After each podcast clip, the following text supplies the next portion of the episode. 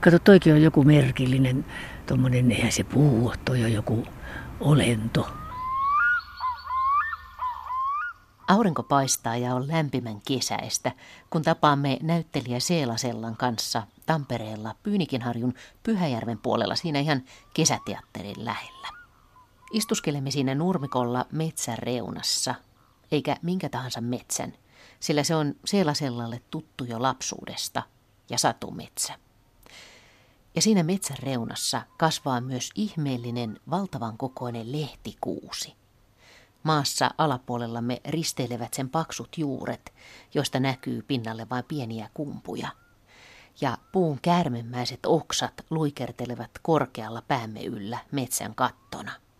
Ja me juttelemme puista, metsistä, luonnosta, luonnonsuojelusta, Tšehovista, Dostojevskista ja siitäkin, miten suuri pää hirvellä oikein on. Tuossa ihan vieressä on Pispala, jossa on kymmenen vuotta, ensimmäistä vuotta niin asunut, ollut, pyörinyt. Pyörittiin juuri näissä maisemissa täällä näitä. Tätä luontoa katseltiin, tämä on tuttua. Muistatko myös tämän metsän? Muistan, totta kai. Tämä on ollut täällä, en tiedä kuinka kauan, mutta mun mielestäni se oli samanlainen jo silloin. Ihan samanlainen. Niin minkälaisena muistat tämän metsän? Tämmöisenä satumetsänä, niin kuin se nytkin on. Siis semmoinen mielikuvitusta yllyttävä, johon kaikkiin näköisiin. Kun sä näet nyt esimerkiksi, täällä on monia eri puita, monenlaisia eri puita, mutta kaikki ne on semmoisia suuria, vanhoja. Ne kertoo kaikki jotain. Tämä oli todella jännää.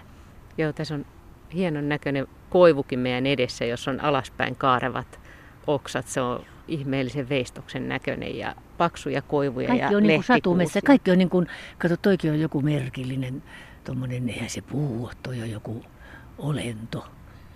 Totta, se ei näytä jotenkin koivulta. Onko sun ollut helppo säilyttää se sama tunnelma kuin lapsena, että monestihan se saattaa hävitä sitten, kun kasvaa aikuiseksi, että satumetsä ei enää tunnu satumetsältä? Kyllä sen tuntee, kun tulee näihin maisemiin, sen ehdottomasti tuntee. No mä, mä olen kato sitä ikäpolvea, jolle luonto on niin kuin semmoinen luonnollinen asia.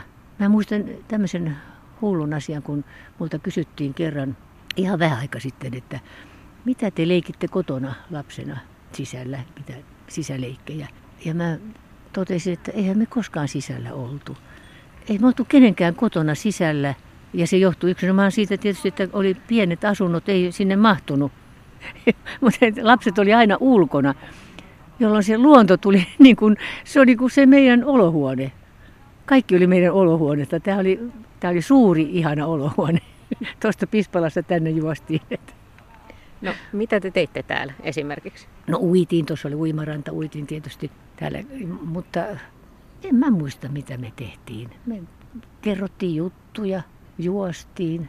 Tämä niin kuin yllytti kertomaan kaikkia tarinoita ja semmoisia mennä piiloon ja tämmöistä, mitä lapset tekee nytkin, mutta mä en tiedä onko tämmöisiä metsiä enää, näitä ei ole hirveästi enää Suomessa ollenkaan.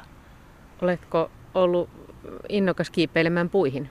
No en hirveän innokas, mutta kyllä sitä nyt kiipeiltiin kyllä. Mä en ollut mikään semmoinen yllytyshullu, mä en ollut vähän varovainen aina, että en mä ensimmäisenä ole mennyt sinne. Jos ensin joku muu, niin sitten, jos ei se ole pudonnut, niin sitten mäkin voin mennä. Nyt ollaan tekemässä ohjelmaa puista, niin puut on sinulle tärkeitä vai mitä Seelasella? Kyllä se on sitä osa sitä elämää, missä me eletään, osa tätä luontoa. Me ollaan osa luontoa, kun me käsitettäisiin vaan tämä asia, että kaikki eläimet ja kasvit ja puut nyt tietysti, koska ne on kaikkia suurimpia ja komeimpia, näkyvämpiä ja kauniimpia, mutta kyllä tämä ruohokin ja kaikki tämä on mahdottoman tärkeää. Koko tämä, eihän me elettäisi ilman näitä. Miten omassa elämässäsi, niin onko luonto ollut aina tärkeä vai onko se tullut, onko se välillä hävinnyt jonnekin se luontoarvostus ja palannut takaisin? No se luonto on ehkä, kun mä olen sitten kaupungissa elänyt niin paljon, niin hävinnyt semmoiseksi toisarvoiseksi, tai ei toisarvoiseksi, anteeksi se on väärä sana, vaan semmoiseksi, että se on niin kuin ollut siellä taustalla, mutta se ei ollut siinä ensimmäisenä. Mutta se mikä on säilynyt koko ajan on kyllä tämä eläimiin, siis että kaikki, aina joku eläin on tarvinnut olla. Mulla on koiria ja nytkin on koira ja aina joku semmoinen, mikä on joku muu kuin ihminen, joka on lähempänä jotakin sitä alkuperäistä. Koska se eläin kaipaa sitä luontoa. Mun on ollut pakko mennä sen mukana sinne. jos äkkiä pitäisi miettiä, niin onko sinulle tapahtunut jotain erityisen jännittävää luonnosta, tai jos pitäisi miettiä ja ajatella Suomen luontoa, niin minkälaiset hetket, mitkä olisivat sellaisia rakkaita hetkiä, mitä tulee mieleen? Mä muistan ensimmäisen kerran, kun mä näin hirven läheltä. Mä olin saaressa laittamassa pyykkinarulle pyykkiä, ja sitten yhtäkkiä mulle tulee semmoinen olo, että joku tuijottaa mua. Mitä joku voi tuijottaa mua? Täällä saarella on ketään muuta kuin me, siis läheiset ihmiset. Sitten vaan se tunne tuli niin voimakkaaksi, sitten mä käännyin niin kuin taaksepäin, niin mä näen pieni ihminen, mä näen sen hirvittävän suuri eläimen pää, oli pään päällä. Ja tuli suuret sarvet vielä, hirvihän on hirvittävän suuri eläin. Mä katsoin, kauheeta, hirveet. Hei. Sitten mä jähmetyin siihen, mutta en, siis, mä en ole koskaan oikeastaan pelännyt luontoa enkä näitä eläimiä sillä tavalla. Mä vaan niin kuin jähmetyin siihen, että miten toi voi olla noin kamalan suuri. Ja se tuijottaa mua siis ihan niin kuin näin, että mitä toi tuossa tekee. Me vähän aikaa tuijotetaan toinen toisiamme, sitten mä siirryin kauniisti hiljaa, hiljaa, hiljaa pois. Ja hän kiersi kyllä se mun pyykkinaruni, ettei sen jäänyt sarvistaan kiinni siihen pyykkinaruun. Ja sitten se meni et, eteenpäin ja sitten meni uiden, lähti uiden pois. Ja sitten kun mä kerroin tätä siellä paikkakunnan ihmisille, niin niin, et sä saa siihen narua panna, kun se on sen tie. Kaikki tiesi, mistä se kulkee. Se, se hirvi aina kulkee siitä näin ja sen, sitä, sen saaren poikki näin ja sen tie menee näin. No en mä sitten enää laittanutkaan pyykkinarua siihen. Mutta se, se tunne, että sä koet jotain huikeeta, semmoista, ei, ei, ei se ollut pelkoa, kyllä se oli enemmän ehkä semmoista kunnioitusta. Semmoista, että se on niin suuri, kun mä katson sitä alhaalta ylöspäin. Se hirven pääkin on ihan valtava. Se on niin valtava, se on niin valtava. Ja sitten semmoinen, mutta se ei ole pelottava, sehän on lauhkea eläin. Niin se katsoo niin kuin todella sillä tavalla, että, että ilme olisi se, että mit, mitä sä seisot hänen tiellään, mikä äkkiä py, pyykkinaru pois. Mutta se mua nauratti todella, kun mä kerroin, että niin kaikki tiesi, kun se on sen tie, se kulkee siitä, se ui aina tonne. No tuleeko mieleen muita Luonto. luontoaiheisia muistoja? No sitten lapsuudesta tämmöisiä. Sen jälkeen, kun olin kymmenen vuotta täältä Pispalasta lähdetty pois ja kymmenen vuotta, seuraavat kymmenen vuotta Kangasalla. Siinä oli semmoinen pieni omakotitalo. Siinä oli järvi, Halimajärvi, pieni Halimajärvi.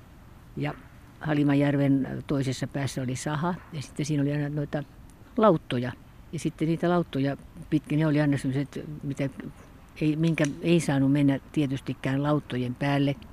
Ei saanut mennä, niin sinne mentiin tietysti. En minä ensimmäisenä, mutta toisena ihan varmana.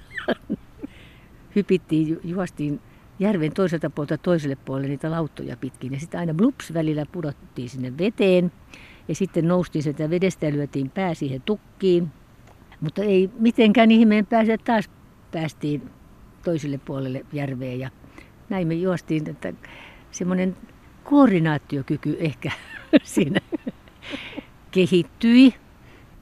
Me istumme tässä tosiaan tämmöisen satumetsän reunalla auringon valossa. Aurinko ihanasti lämmittää tässä. Ja Seelasella sä oot esimerkiksi siinä monologiesityksessä Pieni eläin, niin mm. puhuit luonnon puolesta. Mikä, mikä tämän esityksen ja sen ajatuksen taustana on ollut? Siinä on kyllä se, että, että alkoi koko se idea tätä pientä eläintä tehdessä. Alkoi Leena Tamminen, joka on sen kirjoittanut, niin aloitettiin tästä tämä nimenomaan, että tämä luonto, luonnon hävittäminen, mutta sitä ei, että me ei saada tehdä sitä sillä tavalla, että jos tämmöinen kahdeksankymppinen nainen rupeaa sitten sormisojossa selittämään, että tätä ei saa tehdä, että se ei mene perille. Ja siinä pitää olla joku semmoinen toinen linkki, mitä kautta ne saadaan ne asiat, niin silloin me löydettiin tämä linkki sitä varten, kun Leena kysyi, että mitä, mitä sä olisit halunnut näytellä koko ikäsi, onko semmoinen rooli, mitä sä et ole tehnyt. Mä sit, on, juu, mä en ole saanut koskaan tehdä Nallepuhin nasua. Ja mä en halunnut olla nasu, mutta mä en ole saanut olla, kun Disney mukaan se on kuulemma poika tai mies. Ja mun mielestäni nasu on ihan tämmöinen mikä tahansa. Ja se, se voi, mikä ei se ole mihinkään sukupuoleen saa tunkea sitä. Sillä se nasu on niin vapaa, että se on ihan se in, sekä että. Ja to, sitten tehtiin tämän nasun ympärille, haettiin nasua eli pientä eläintä, koska me ei saada käyttää nasunimeä. Sitten tehtiin tämä pienen eläimen näkökulmasta, joka on siinä mielessä se ihmiset niin kuin, ihmisillä on semmoinen empaattinen lähestymistapa kuitenkin eläimiin, varsinkin tämmöisiin karvasiin pieniin, karvasiin eläimiin. Niin sitä, yritettiin sitä, sitä kautta saada ne ajattelemaan, mitä kaikkea me tuhotaan tässä koko ajan, me tuhotaan luontoa. Me tuhotaan siis, me, jos me tuhotaan metsät, niin me tuhotaan eläinten kodit. Ja sitten siinä on paljon muutakin se, kuka omistaa metsää, miten sen voi omistaa, miten pieni eläin ihmettelee, miten sen voi omistaa, kun se on niin kuin kaikille. Metsä kuuluu kaikille, että kyllä ihminen saa tulla sinne, vaikka se on meidän koti. Tulkaa vaan meidän kotiin, sinne saa tulla. Ootko, oletko huolissasi luonnon ja ympäristön tilasta tällä hetkellä? Mun täytyy sanoa nyt, että itse asiassa ihan päivä päivältä ajattelen enemmän sitä. Tuntuu niin, kuin niin hurjalta, että me ei ymmärretä sitä, että me tuhotaan maapallo. Ei vaan metsät, vaan siis koko tämä. Me, me, me, me tuhotaan kaikki, kaikki tämmöinen, mikä meidän mielestä ei tuota mitään. Se on tämä hirveä tämmöinen jatkuvaa tuottoa, jatkuvaa tuottoa. Siis, mihin tässä ollaan menossa sitten? Mihin me tarvitaan tätä kaikkea? Jos ihminen haluaa sitä ikuista elämää, ehkä me ei semmoista sitten saada. Ehkä se, että sitten edetään sataviisikymmenvuotiaaksi jonkun, tai sitten herätetään niitä kuolleita sieltä, mikä on jäädytetty. Mutta mitä, mitä se on sitten, minkälaista elämää se sitten on? Eikö me, eikö me voida elää tätä elämää, mitä me nyt eletään? Ihan tätä päivää, ottaa tämä päivä sellaisena kuin on. Nyt, nyt on ihana, kato tuota, kato tuota vihreyttä, kato kuinka monta eri vihreitä täällä on. Ottaa tämä hetki ja nauttia siitä, tehdä siitä jotain, mitä me voidaan tehdä tämän hetken hyväksi. Ja nauttia siitä. Mutta kun mä, mä en ymmärrä, missä vaiheessa ihminen on tullut semmoiseksi, että se suree niin kuin etukäteen omia tekojansa, mutta sitten se ei kuitenkaan ymmärrä niiden tekojensa seurauksia. En mä tiedä, en mä tiedä. Mä... Kirjallisuus, teatteri, musiikki, sinulle tuttuja aloja, niin monet taiteilijathan on, sanotaan näin, ammentaneet luonnosta kautta aikoja. On, koska mä luulen, että taiteilijat on ymmärtänyt juuri sen, mistä, mistä mä yritän tässä puhua, että kun me ollaan osa tätä, me ollaan vain yksi osa tätä luontoa, me ollaan se semmoinen pieni kiemura siellä ketjussa. Mutta me ollaan tärkeä kiemura, kun meillä on kuitenkin se vastuu. Mä luulen, että se on se, se mitä taiteilijat on tajunnut, sen oman pienuutensa, sanotaan näin, verrattuna siihen kaikkeen muuhun.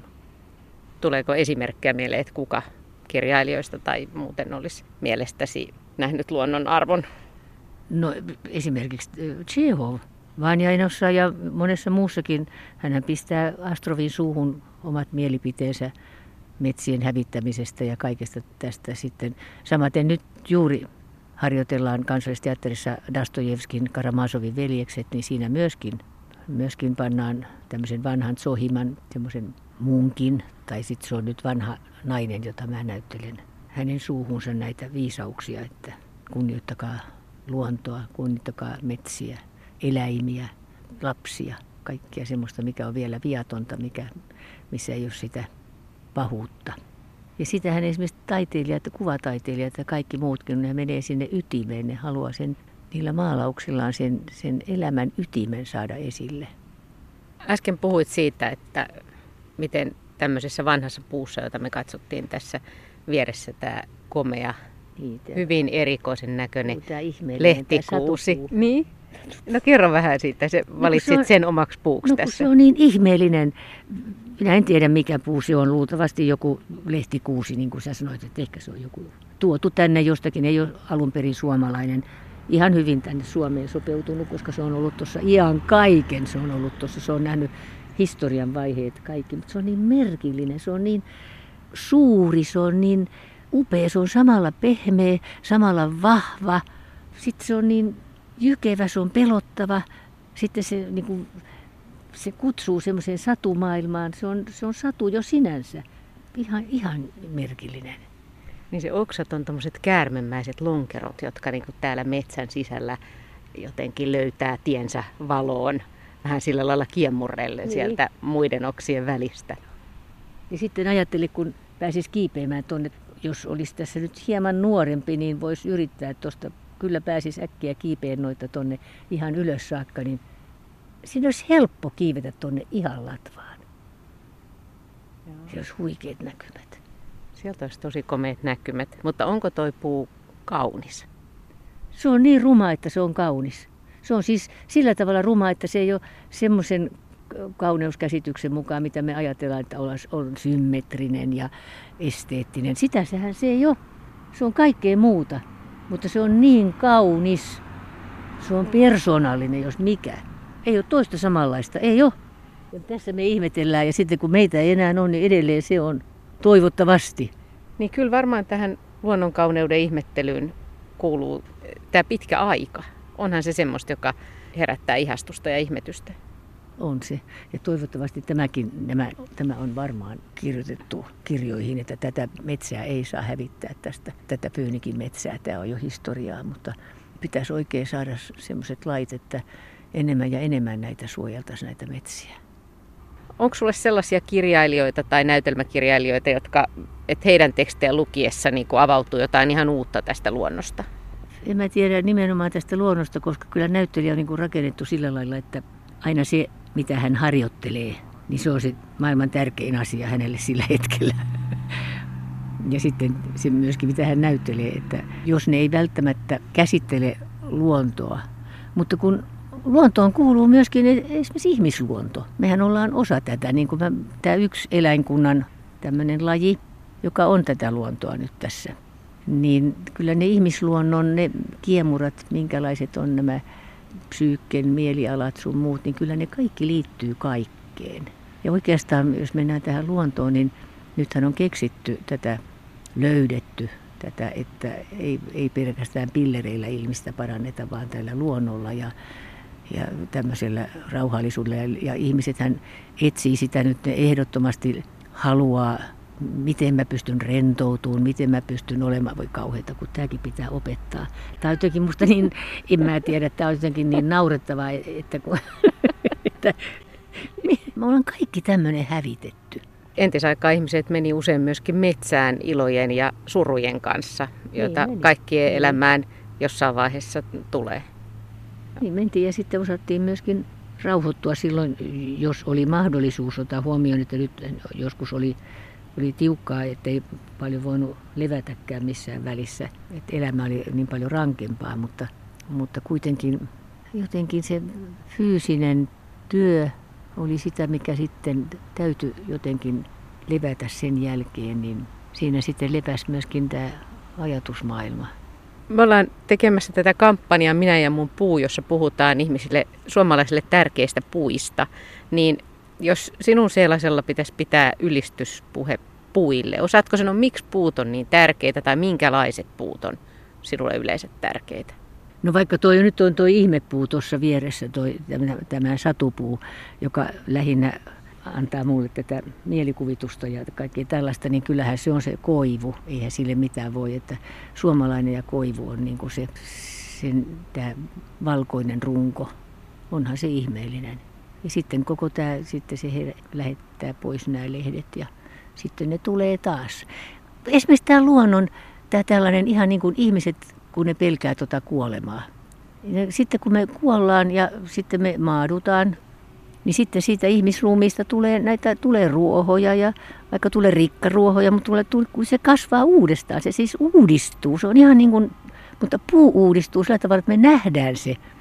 Lehdet menee pois ja sitten ne jää se pieni sinne, njau, se ydin menee sinne, njau, nukkuu se, ne hirseksi, hirveäksi talveksi.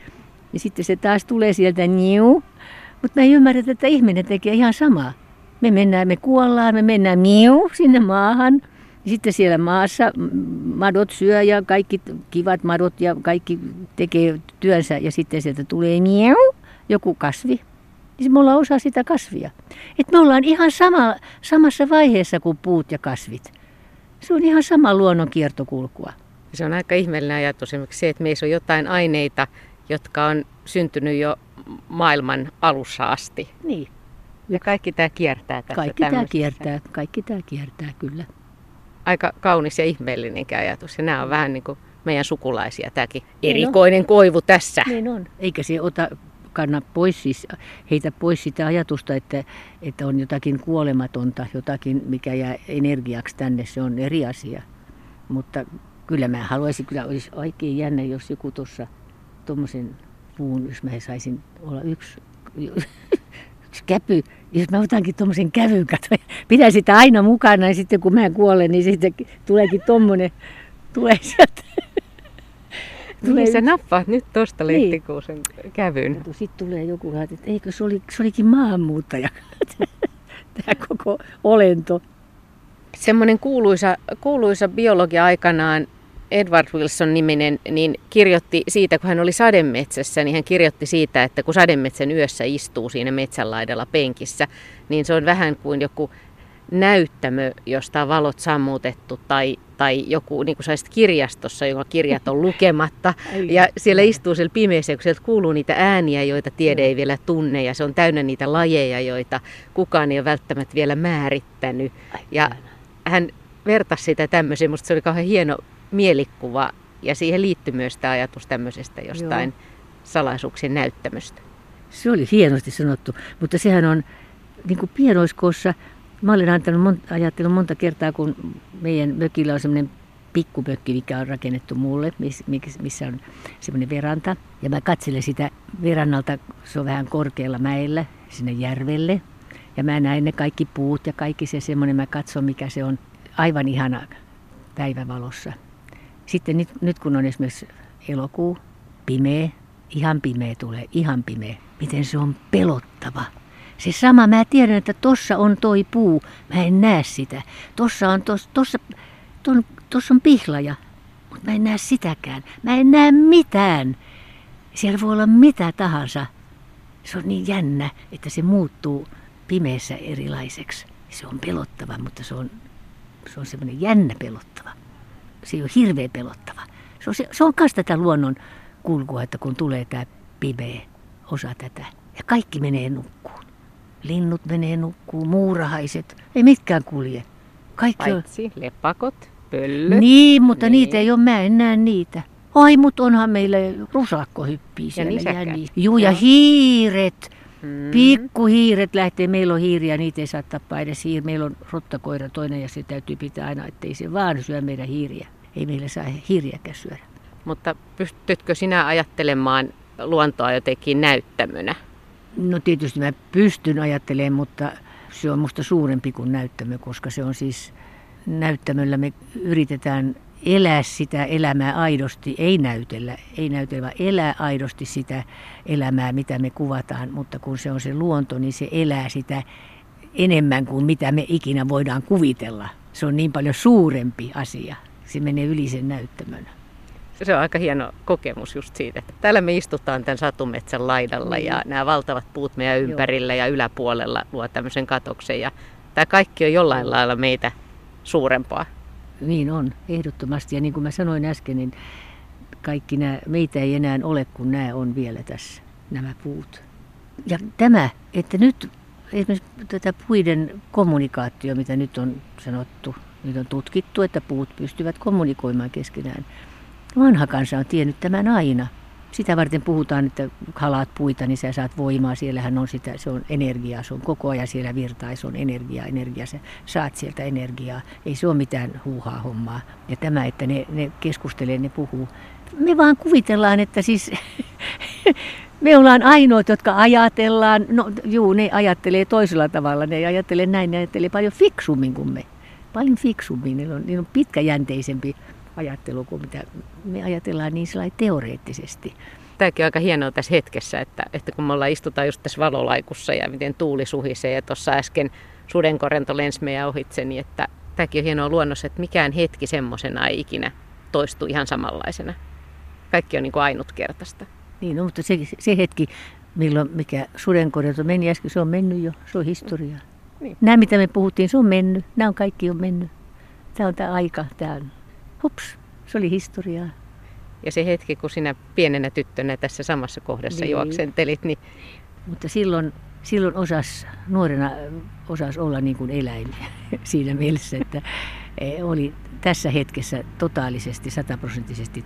Tämä hetki eletään. Se lapsuudessa on se hyvä puoli. Seelasella, onko sinulle tärkeää olla luonnossa tai vietätkö paljon aikaa luonnossa? No kun mä vietän paljon aikaa koiran kanssa. Oman koirani ja tyttäreni koiran kanssa. Niin ne on mulle ne kaikkein tärkeimmät, joka vie tähän suhde luontoon. Eläinhän on se luonto ja sitten niiden kanssa täytyy mennä ulos. Ne on pakko mennä ulos luontoon.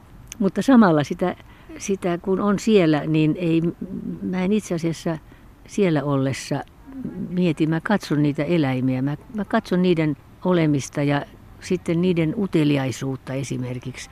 Miten nuuskitaan joka paikka ja kuka tässä on ollut ja mitä sitten ja uusi tuoksu tuolla ja joku tämmöinen tai haju, uusi haju tuolla. Ja se niin kuin vie, pakottaa sinne luontoon.